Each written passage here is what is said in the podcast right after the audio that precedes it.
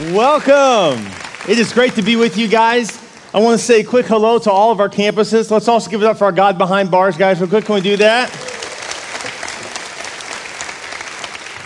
And now I'd like to say a special hello to our brand new grand opening today, Church Unlimited San Antonio, there in Stone Oak. Yeah. Fired up. We're so excited for you guys. In fact, a friend of mine sent a little video just to say congratulations. Check this out.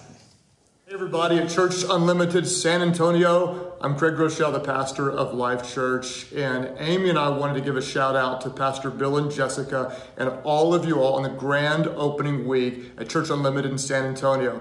Pastor Bill and Jessica, we love you guys so much, and we remember you dreaming about reaching people, saying we have such a burden for the people in San Antonio, and here we are, the grand opening weekend. To everyone here, welcome. You are in on the ground floor of something very, very special. We applaud your faith. We believe that God's going to do more than you could ever imagine. Welcome to the first weekend in the new building, Church Unlimited San Antonio. It's exciting. Well, I look forward to meeting you guys in San Antonio in a few weeks. I'm going to come and do a Wednesday night there. It's going to be a lot of fun, kind of have a dedication. But we love you guys. We're so proud of you. I just want to give it up for Pastor Nate and the entire team who pulled off San Antonio. This is five years coming, guys. Congratulations. Good job. Proud of you guys.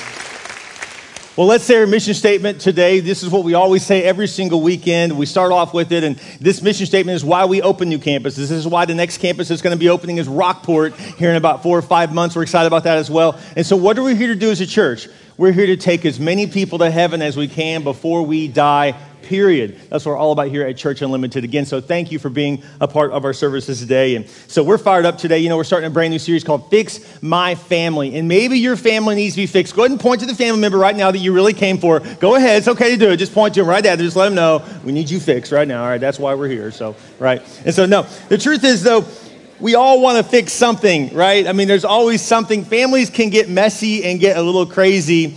I heard a true story. Gary Smalley tells a true story about a, a mom who had a five year old and a two year old. That her husband uh, was, was working one day, and, and they decided just a few months prior that she wanted to stay home. And so they were already adjusting to about 30 to 40% less in income, right? That's a huge adjustment. So things were a little tight, a little stressful. And then just add on that a five year old and a two year old and how crazy that can be. And maybe you're there now, or maybe you remember those days. And so her life was crazy. She tried to get the kids settled, focused on some toy or something, right? So soon as she kind of got them settled in, she thought, this is my me time moment. So she jumped up and she ran into her bedroom and jumped in the shower. She's like, I just, I want to just get cleaned up for the day. So she was showering and she, she started hearing a knock on the door. She didn't know what was going on, but nervous, right? So she turned off the shower. She's like, what, what? And then she heard a five year old say, mommy, mommy, Billy's outside. The two year old had gotten out and was in the front yard. She's freaking out. She jumps out. She's, she doesn't dry off. She just grabs her rope, throws it on, peeks through the blinds, and sure enough, she sees her two year old out there. And across the street are the neighbors seeing this happen. She's thinking, great, I'm like the worst mom of the year now. You know, she can't believe it. So she runs around, and by way of the garage, she goes to the garage and she hits the, the garage door opener. As it's going up, she's waiting for it to get high enough so she can grab her kid real quick. And as soon as it gets a little, little high enough, she, she darts underneath it. But when she does, she doesn't realize her robe gets caught in the garage door, and there's nothing she can do but just lose her robe and grab her kid without any clothing and run back inside. Family. Isn't it amazing the things that can happen when you are trying to have a great, great family? It, it's a crazy thing. And I got to say today is, is not, uh, as I talk today, I want you to know I'm, I'm coming as a fellow struggler today. In fact, I used to think I can never talk on family because my family's not perfect. But what I've finally realized is that that's actually why I can talk on family because my family is not perfect. Because none of us have perfect families. And so I'm just going to share from my own struggles as well. And so I'm very excited about this entire series. You know, maybe you came today and uh, you're excited about this too, but maybe for you, the reason you're here is because you're thinking, Pastor, what I really need you to do is I need you to fix my marriage, right? Some people right, right now secretly came in thinking the whole time, man, I hope my spouse listens. I hope they're paying attention. I hope they get with the program because if they would, then our whole family would be fixed if I could just get my spouse on board, right? And then some parents today came secretly with an agenda. They didn't tell their kids, they just dragged them to church today in the hopes that I'll say something that will fix your kid, right? Like, oh, just let them say something that finally gets little Johnny, Sally, or Juan's attention. You know, just, just help the pastor say something, right, that will straighten them out. But the truth is, is if we really want to fix our family, instead of focusing on our marriage or our kids and pointing the finger to others, we actually have to start by saying, Lord, fix me. And so that's the first thing we have to do. And if you're going to fix you, we have to take you and we have to actually move you over in place of the kids and the spouse and say, okay, God, I'm willing to start with me because I realize that if I can't fix me, I can't fix other people. Here, in case you don't realize this yet, you, you can't control anyone else. Have you, have you tried? Have you tried to control your spouse or your kids? How'd that go? Right? We, we just, we can't do it. So I can't control other people, but the Bible is very clear that the fruit of the Spirit is self control. So, God, rather than me point a finger at my family, Lord, I realize that the only one I can control in this family is me. So, God, fix me today. Help me to become a better family member. And I maybe can't fix everything, but I can at least fix my part. And so let's talk about that today. Pull out your notes if you would. I'm excited about this message series. Speaking of that, look at Matthew chapter 7. It says this. This is a very common verse. Maybe you've heard it. Says, How can you think of saying to your friend, Let me help you get rid of that speck in your eye, when you can't see past the log in your own eye? Hypocrite. First, get rid of the log in your own eye, then you will see well enough to deal with the speck in your friend's eye. So, uh, as I read that scripture, it just immediately came to mind. I thought, That's it. So, would you write this down? Number one is to fix your family is to start with you. We just start with ourselves. So I, I, did a little research and I went ahead and Googled how to remove a speck from your eye. I just was curious, you know, like what is the medical way to do that, right?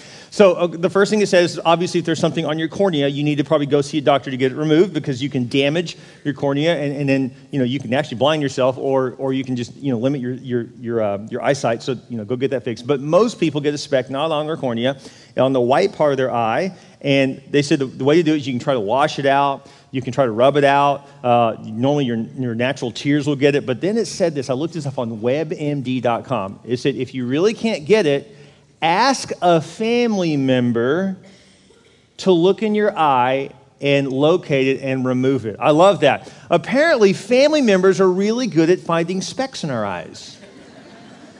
Isn't that true?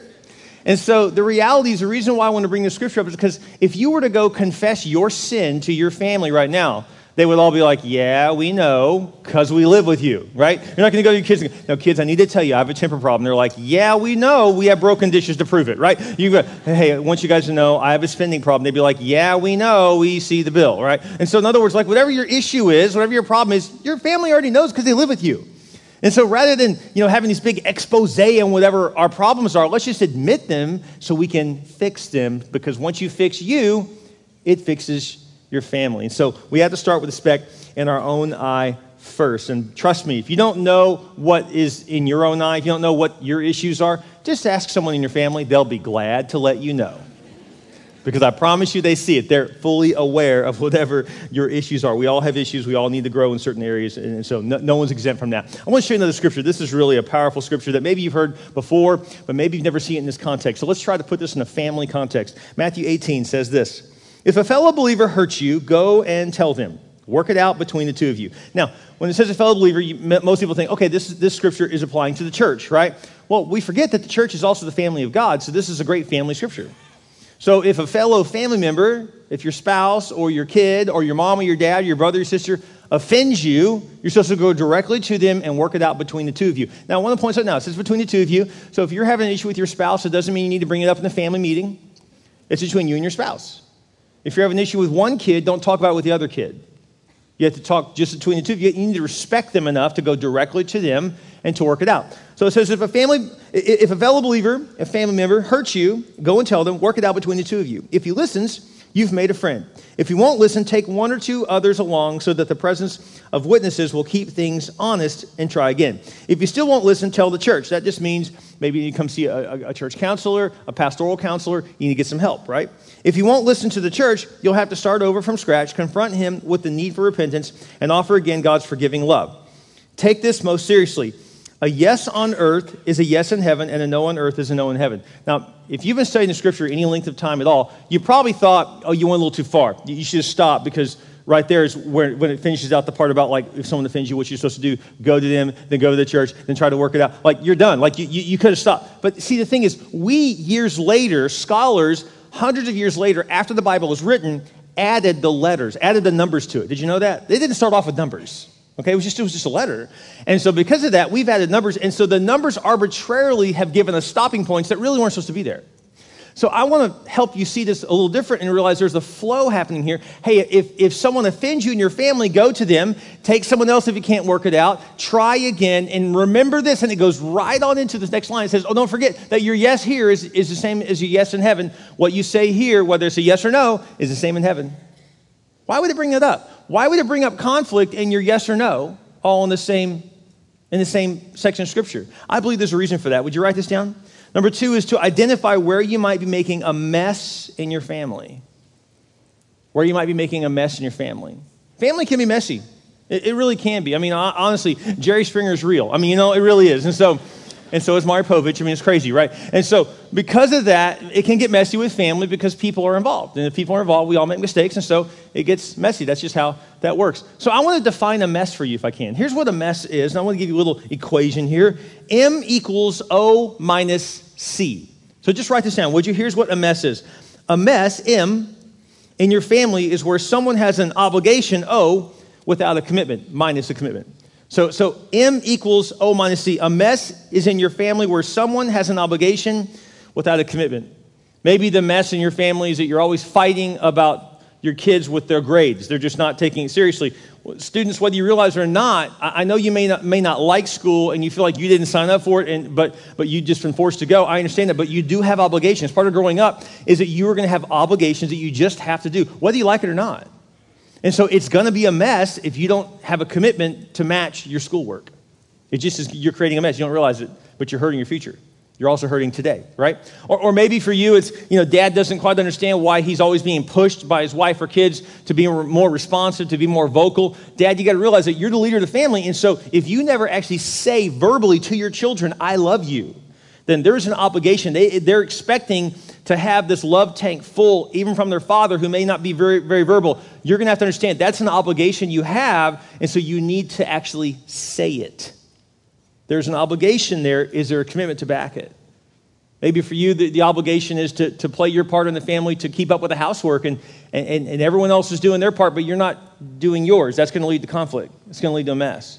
So we all have obligations, and we don't like the word obligation because it sounds kind of negative. You know, we think about the word obligation, we think of like duty, like it's my duty to be a good husband, it's my duty to be a good wife, it's my duty to be involved with the kids, it's my duty to obey my parents. We think the word duty is so bad, but why is it so dirty when we think about anything else? But then when you think about like the military, we think it's wonderful. I, am I'm, you know, I'm, I'm, I'm part of my call of duty, right? It's this positive thing. Duty's not a bad word. Obligation's not a bad thing. That's what family's all about. Is two people fell in love, made a commitment to one another. They, they obligated themselves to each other to, to keep their word. That's what, that's what family's all about. And so we all have to learn to keep our word with one another. Now, obviously, this also means parents not to overpromise. Clearly, that's something that can be a problem too. You know, kids nagging and nagging and nagging. And finally, you go, okay, fine, we'll do that. But you had no intention of keeping that commitment. You just wanted to get them away from you. So we have to be really careful there to actually keep our commitments, not be pushed into something we really aren't going to do.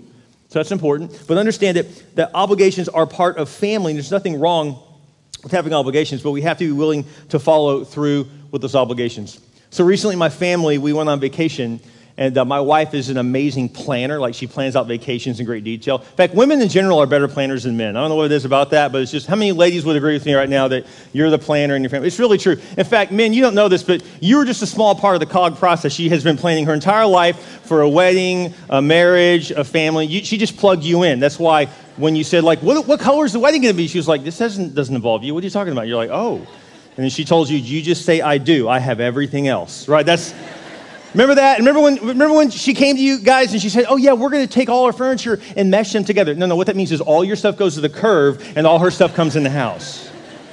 That's, what it means, in case you're wondering. So, anyways, my wife is a planner, right? She's very detailed and she plans out very well. And so she, she planned out this awesome trip. We all went to Montana. It was a beautiful state, and we went to Glacier National Park, and we, we had rented a cabin. It was just really, it was really a lot of fun. More on that in a few weeks when we're talking about kids, because we did something really cool that I want to tell you guys about, but I'll, I'll, hold off on that. But we were there, we had a really good time, and each day was planned. And one particular day, she said, okay, we're going to go to Glacier National Park, and we're going to go there, and we're going to hike through, uh, we're going to basically hike up this mountain, and you get this certain point where you actually get to a pond in the middle of this national park, and there's actually glaciers in it, like huge ice forms still in the middle of summer floating. It's really cool, right?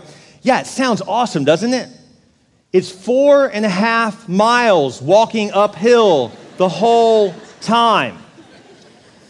Within 30 minutes of walking, this is all you hear. Oh, my feet hurt so bad. When is this going to stop? This is miserable. This is the worst day of my life. Finally, my wife is like, honey, you got to quit talking like that. Their kids are going to hear you. so we finally get there, and I want to show you the picture that I took. This is a selfie I took. Look how beautiful it is, but look at my face. Do I look happy right there? That is misery right there. That's what that is. I mean, I wish I could say it was a lot of fun, but it was straight up torture. Four and a half miles. Oh, and by the way, there was no mile marker telling you how far you've gone. So you have no idea, like, how far I've gone? People are asking me, I was like, 58 miles maybe? I don't know. It just seemed like it was never going to end, you know? It was just like, wow. They kept saying, bears will eat you. I was like, at this point, I'm ready. I- I'm ready to go. I'm good with that. it was crazy. And then at the end, you know, my wife was like, so was it worth it? I was like, baby, don't ask that question right now. That's not a good question. But you know what? I had an obligation. The obligation was I didn't want to contribute to the mess that this turned into. And so I realized I need to close my mouth and be positive, just keep walking with my stiff, dying legs, you know, just, just, just get this done.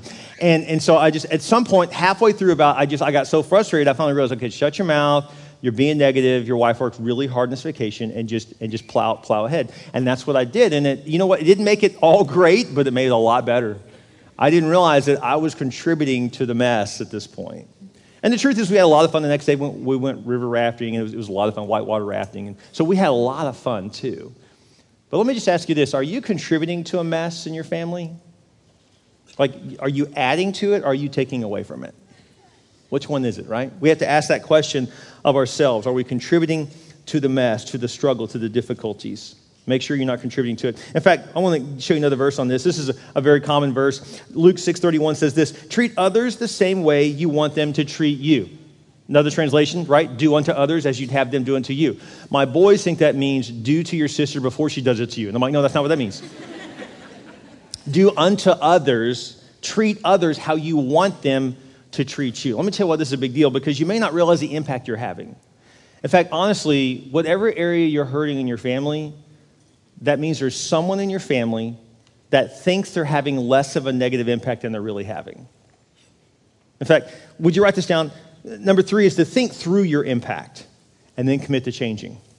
So I brought a rock up here, and if I were to throw this rock at you, it would hurt, right? I mean, I won't. I'll just, that's a warning. No, I won't, I promise. But if I were to throw this rock, I mean, rocks hurt. I don't care how small they are. If you throw a rock at someone, it's gonna, it's gonna do some damage, right?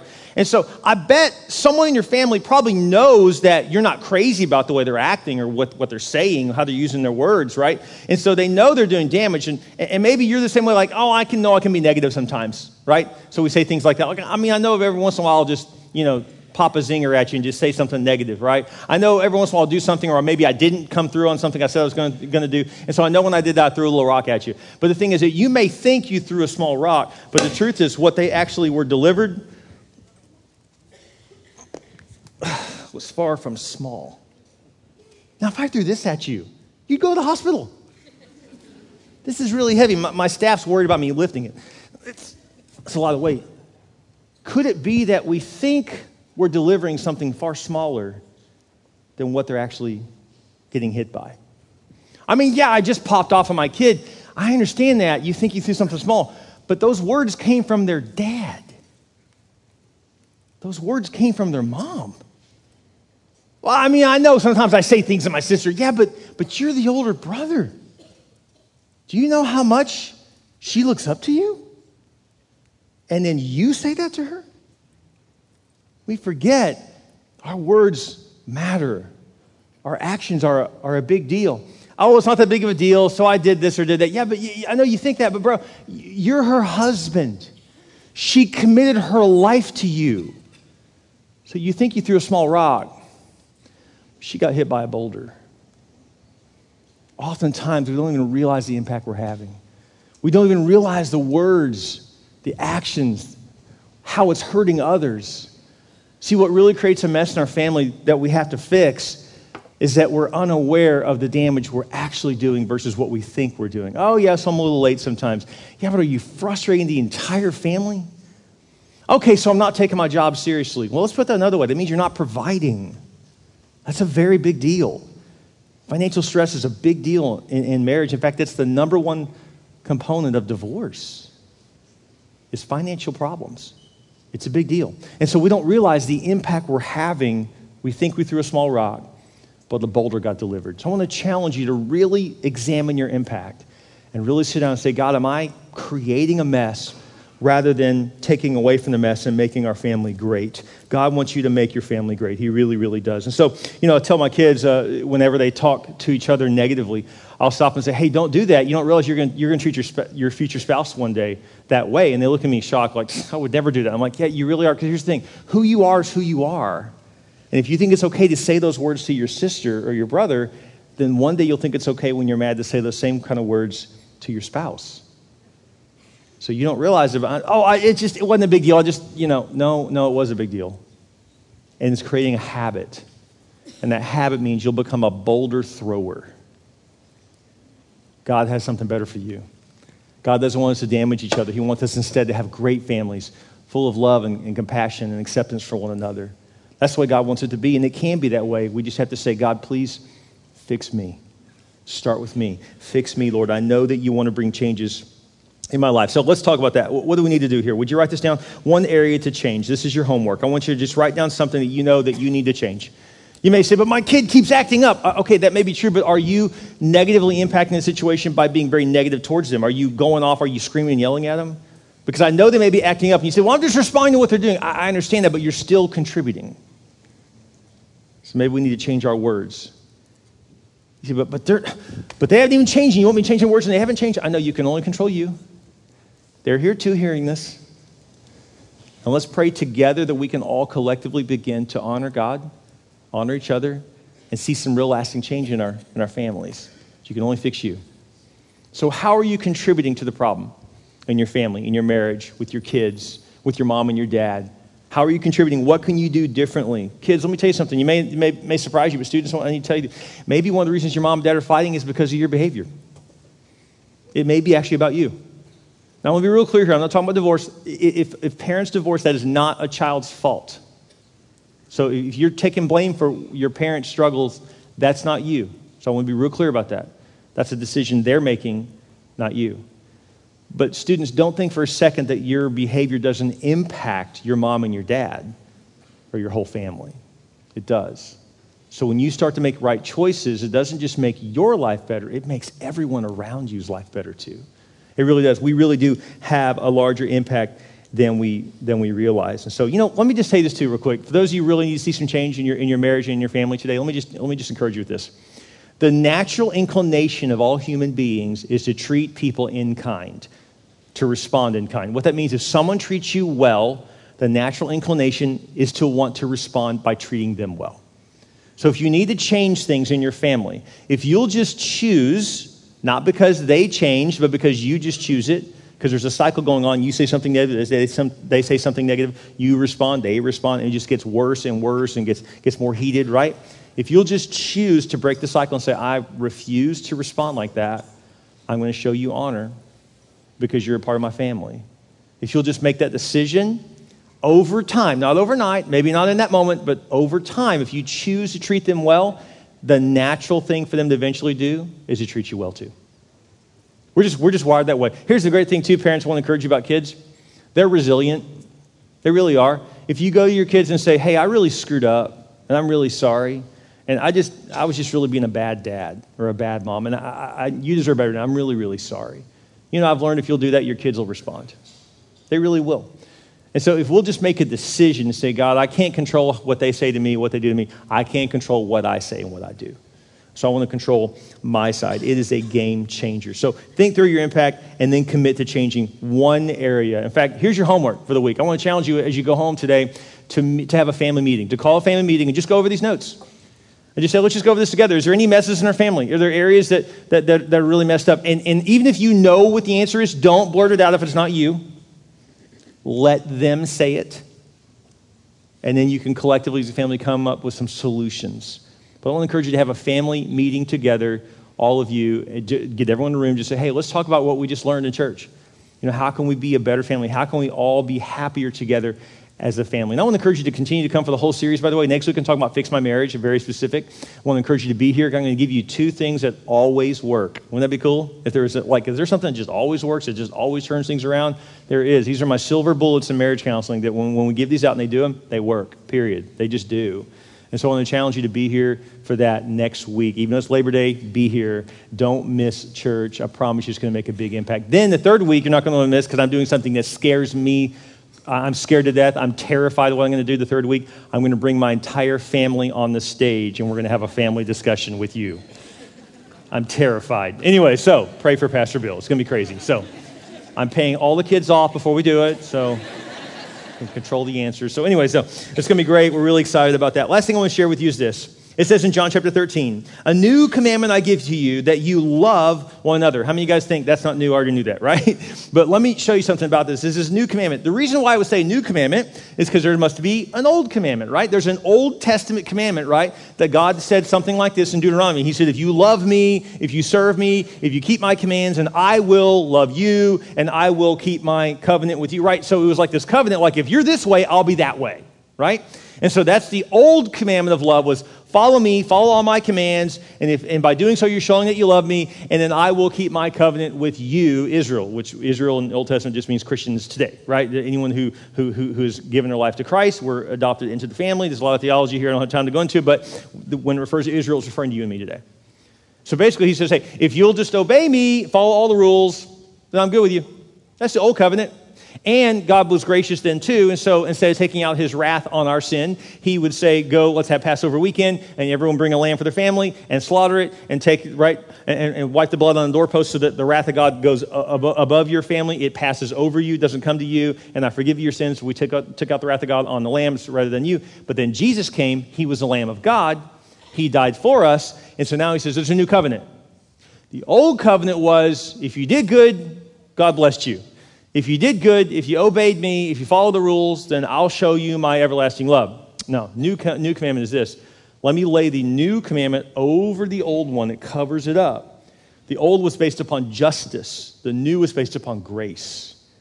I love you just because I love you, unconditionally, regardless of what you've said or what you've done. I love you. This is a new commandment. This is covering up the old commandment. I give you that you love one another just as I have loved you you also are to love one another. By this, all people will know that you are my disciples, if you love one another. Here's another way of putting that. Here's how we know if you're a Christian family is that you choose to love one another regardless of whether they're doing good or bad. Regardless of whether they have acted appropriately or inappropriately. Regardless of what the grades are. Regardless of how things are going in your marriage, you choose to love them. So it's a whole new command. And then let me show you a couple of the scripture on this. To just back this up. It says in Matthew 18, 7, something that you should know about. It says, offenses must come. You're going to offend each other. Some of you are like, well, how can I love them like that when they've offended me? When they've said this and did that, and you just expect me just to love them. Like, how can you just do that? Because I know what they did last summer, last night, last week, last month, and now you're telling me just to love them? I mean, do you understand the hell they put me through? I don't, but do you know the hell you put them through? Are we going to pretend like we're God and we are sinless and we've never, and somehow they're the ones that have done all the offending and we've never offended? Guys, we both offended each other. You know why? We're all humans. We are. If you're looking for the perfect church, don't come here. I'm sorry. We're not. No one here is perfect. If you find the perfect church, don't join it because you'll mess it up because you're not perfect. Just want to let you know on that. Here's the truth is that we all have sinned. All have fallen short of God's glorious ideal, it says in the scripture. And so all of us have sinned. And so we're all going to offend one another. But look, what look, it says, let's define love. 1 Corinthians 13, love is not rude, it is not selfish, it does not get upset with others. Love does not count up wrongs that have been done. The message translation puts it this way love doesn't keep score of the sins of others. So I want to challenge you to do something that's going to sound really crazy. I want to challenge you with this last point, number four. Choose to love like you've never been hurt. Choose to love your spouse, your kids, your siblings, your mom and your dad as if they've never hurt you. So that's impossible. Not with God's love, it's not. I mean, God loves you as if you've never sinned.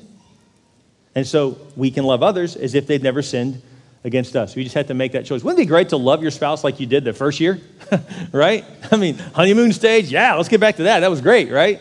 Wouldn't it be great to, to think about your child like the first time you held them, right? And that new little outfit that you bought six months before they were even born, right? You're so excited to put them in it, and you're holding them. Wouldn't it be great? But now they're a teenager, you don't look at them quite the same way?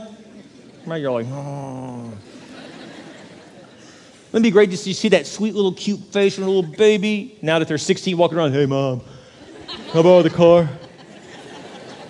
Just imagine that little bitty baby to love them before they could do any wrong, to love your spouse before they ever hurt you, before they ever said offensive things, before they ever did something wrong or, or didn't keep a commitment. We have to make a decision. We got to choose to love them as if we've never been hurt by them. And we're asking them to do the same for you. Why? Because that's the heart of God. That's the new covenant. The new covenant is to love someone, even if they've hurt you, just choose to lay right over the top of justice. But it's not right. They should change this and change that, and it's not right. It's just, it's, just, it's not fair. Oh, you didn't know fairness was covered under the cross, too. Jesus died for all that. So we take the new love covenant, unconditional love, and we pour it right over the top of the old justice. And you love like you've never been hurt. James Garfield, the 20th president of the United States, six months into his presidency, was shot in the back by a would be assassin. And three months after that, he died. In that three month period of time, he didn't die from the shot. we thought that that was the case, but we didn't have the medical knowledge that we have today. They kept going in every single day trying to dislodge that bullet. And they were using unsterilized instruments because they didn't know about sterilization. And they were re digging open a wound every single day for three months. They've now looked back at the medical records and realized what actually killed him wasn't the initial shot, it was that they kept reopening that wound. Guys, I'm to tell you right now what will kill your marriage and family wasn't the initial shot. You keep going back and reopening that and picking at it and reliving it and re talking about it and redoing all that pain again over and over and over again. You got to let it go. You want to fix your family? Let it go. Would you bow your heads with me, every head bowed, every eye closed, and we take a moment to pray across all of our campuses right now? Every head bowed, every eye closed. Are you picking at an old wound still? You know that there's people to this day, I have friends in this church that live with a bullet still lodged in their body that the doctor just said, it's just easier just to keep it in there. Just quit picking at it. You'll heal right over the top of that. Pretty crazy, right? I don't care how deep the wound is, you can heal from it. With your head bowed and your eyes closed, maybe it's time to quit picking at it. Yeah, but you don't know what she did. You don't know what he said. You don't know how they responded. You have no idea. I don't. But I promise you, God does, and He forgave them. So can you. He forgave you and me. With your head bowed and your eyes closed, maybe today it's time to say, okay, God, fix me. I'm still angry. I've been withholding love from my mom or my dad or from my spouse or my kids because I've been so angry, because the expectations I had weren't met. It's time to follow that new commandment love them like they never hurt you.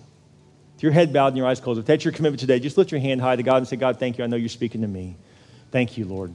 I know you're speaking to me. I want to love them like I've never been hurt by them. Praise God. With your head bowed and your eyes closed, maybe very specifically you wrote something down you need to change. Would you commit to God this week to say, Lord, for the next month, I'm going to work on that one area that I keep adding and contributing to a mess in my family? Lord, I'm going to work to remove that. I'm going to live differently. Jesus would say at the end of his sermons, he would always say, Go and do likewise. So let's go and do what we learned today so we can have better families. With your head bowed and your eyes closed, if you've never trusted Christ to be your Lord and your Savior, his new command happened because Jesus died for you. He paid the price for your sins and for mine, and he rose again from the grave, proving that he's God. Now he waits for you to individually receive him. We're going to pray a prayer, and you can receive Christ right now, right where you are. We're going to pray this out loud together. We're leading you in this prayer. Pray this prayer with us right now. You can receive Christ as your Lord and your Savior. Just say this with us. You can say, Dear Jesus, I realize I need you. I believe you died on the cross for me. I believe you paid the price for my sin. And I believe you rose again. I ask you to come into my heart, be my Lord, and be my Savior. I repent of my sins. I put you in first place. Thank you, Jesus, for saving me. In your name we pray. Amen. Isn't God good? His word is so true.